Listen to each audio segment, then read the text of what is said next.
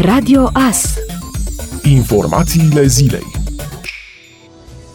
Ministrul Afacerilor Interne, Marcel Vela, susține că știrile false privind noul coronavirus pot duce la o destabilizare a economiei. Când observi pe Facebook mobilizări, resurse financiare, diferite acțiuni concertate, campanii în adevăratul sens al cuvântului care au baza de plecare în alte state, poate chiar în state care nu agrează, să spunem, fie politica noastră europeană, fie politica de alianțe militare, atunci poți să faci o radiografie corectă și obiectivă pozitivă cu privire la unele lucruri care sunt discutabile, afirmă Marcel Vela. Tot el declară că lipsa încrederii în sistemul sanitar, în autorități, poate duce către o destabilizare economică, iar cei care au aceste interese pe varianta de a destabiliza sunt, într-un fel, organizați. Vreau să vă spun că războiul hibrid este cel mai periculos război, cu ghilimelele de rigoare. Este o confruntare care nu se simte în zona militară sau în zona confruntărilor clasice. Războiul informatic, dacă vreți,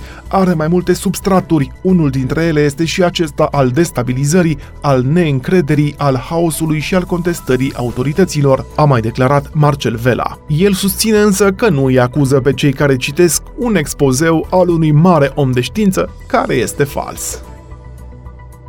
Antifrauda și-a reluat de câteva zile activitatea la un ritm apropiat de cel normal, după ce în perioada stării de urgență controlele au fost mult mai reduse și au vizat în mare parte obligația firmelor de a respecta obligațiile instituite prin ordonanțe militare. În prezent, mai puțin de 20% dintre angajații antifraudă au rămas în regim de telemuncă, în timp ce restul sunt la birou și pe teren. Antifrauda, cu un rol important în combaterea evaziunii fiscale, avea deja programate diferite operațiuni sancțiuni, însă sunt și verificări determinate de activitățile economice din perioada stării de urgență. Trebuie menționat că pe perioada acestei stări o mare parte din controlele antifraudă au fost suspendate, inclusiv operațiunile Filtru 2 pentru monitorizarea traficului de marfă și activitățile specifice de la frontierele cu Ungaria și Bulgaria. Au rămas în picioare verificările de la distanță și cazurile în care inspectorii aveau indicii privind acte de evaziune. Suspendarea controlelor trebuia să se întindă și pe o perioadă de 30 de zile după încheierea stării de urgență, dar angajații antifraudă au revenit mai repede la activitatea obișnuită. ANAF a anunțat recent mai multe măsuri adoptate necesare în scop preventiv în contextul epidemiei de COVID-19, dar și pentru desfășurarea activității în bune condiții pentru toți cei implicați. Pentru gestionarea răspândirii noului coronavirus vor fi adoptate noi măsuri sau vor fi menținute cele existente în funcție de evoluția situației, care este monitorizată permanent.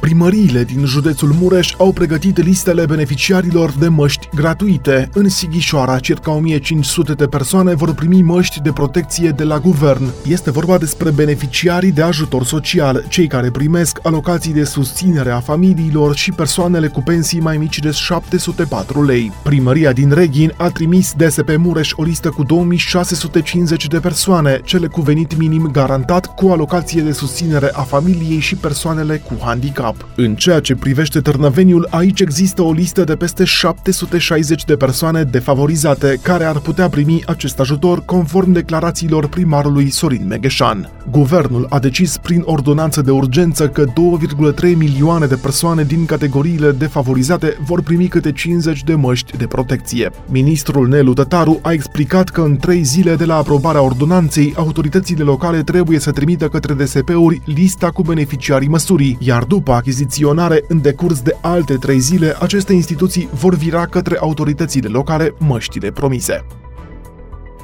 Agricultorii români au cerut despăgubiri pentru 1,6 milioane de hectare care ar fi fost afectate de secetă, însă ministrul agriculturii spune că în unele județe suprafața de pe hârtie o depășește pe cea reală a terenurilor cultivate. Din înștiințări făcute de către fermieri sunt 1,6 milioane hectare calamitate.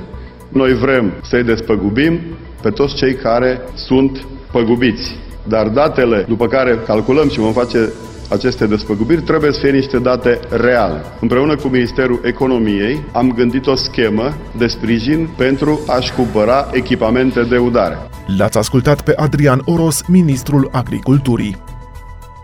Federația Română de Fotbal s-a adresat săptămâna trecută forului continental pentru prelungirea termenelor fixate de UEFA în conformitate cu situația de la nivel național privind măsurile de distanțare pe perioada stării de alertă. Având în vedere anunțul autorităților române prin care situația va fi reevaluată la fiecare două săptămâni și luând în considerare posibilitatea relaxării măsurilor, FRF a solicitat ca termenul de 25 mai impus de UEFA pentru comunicarea calendarului competițional național să fie prelungit până la data de 1 iunie. UEFA a acceptat cererea Federației Române de Fotbal. În plus, această prelungire va fi utilă și pentru o analiză în ceea ce privește implementarea actualului protocol medical în ceea ce privește antrenamentele. FRF și LPF doresc să reia Liga 1 la mijlocul lunii iunie, dar pentru acest lucru au nevoie de acordul guvernului.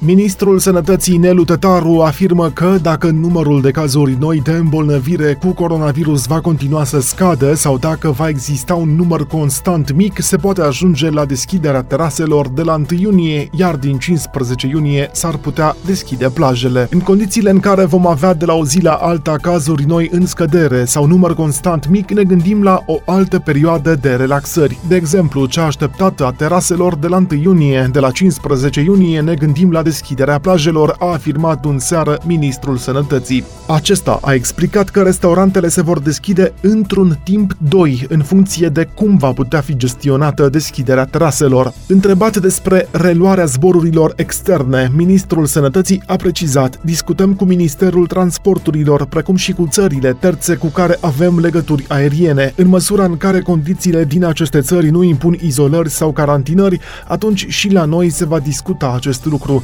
Noi avem izolare la domiciliu pentru 14 zile pentru toți cei care vin din străinătate. Nu mai există zone roșii sau zone galbene, totul e mai degrabă o zonă galbenă, având în vedere că avem izolare la domiciliu. Ministrul Nelu Tătaru a repetat că toate măsurile depind de evoluția numărului de cazuri și de respectarea măsurilor pentru limitarea pandemiei.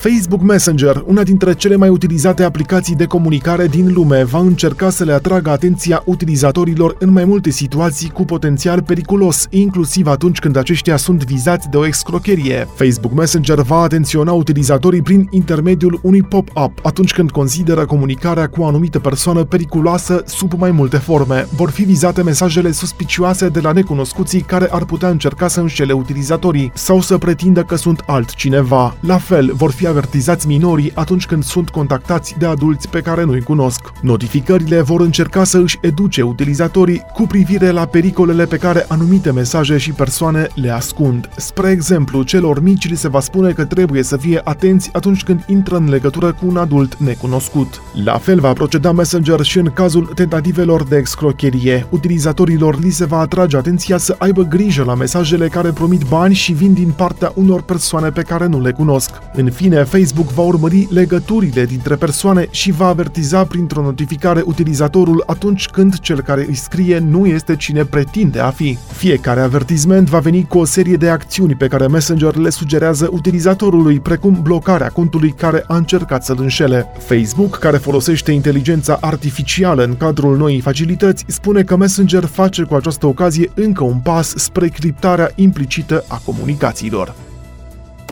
Ascultați Radio Astărnăveni 107 cu 1 FM și online pe tvas.ro.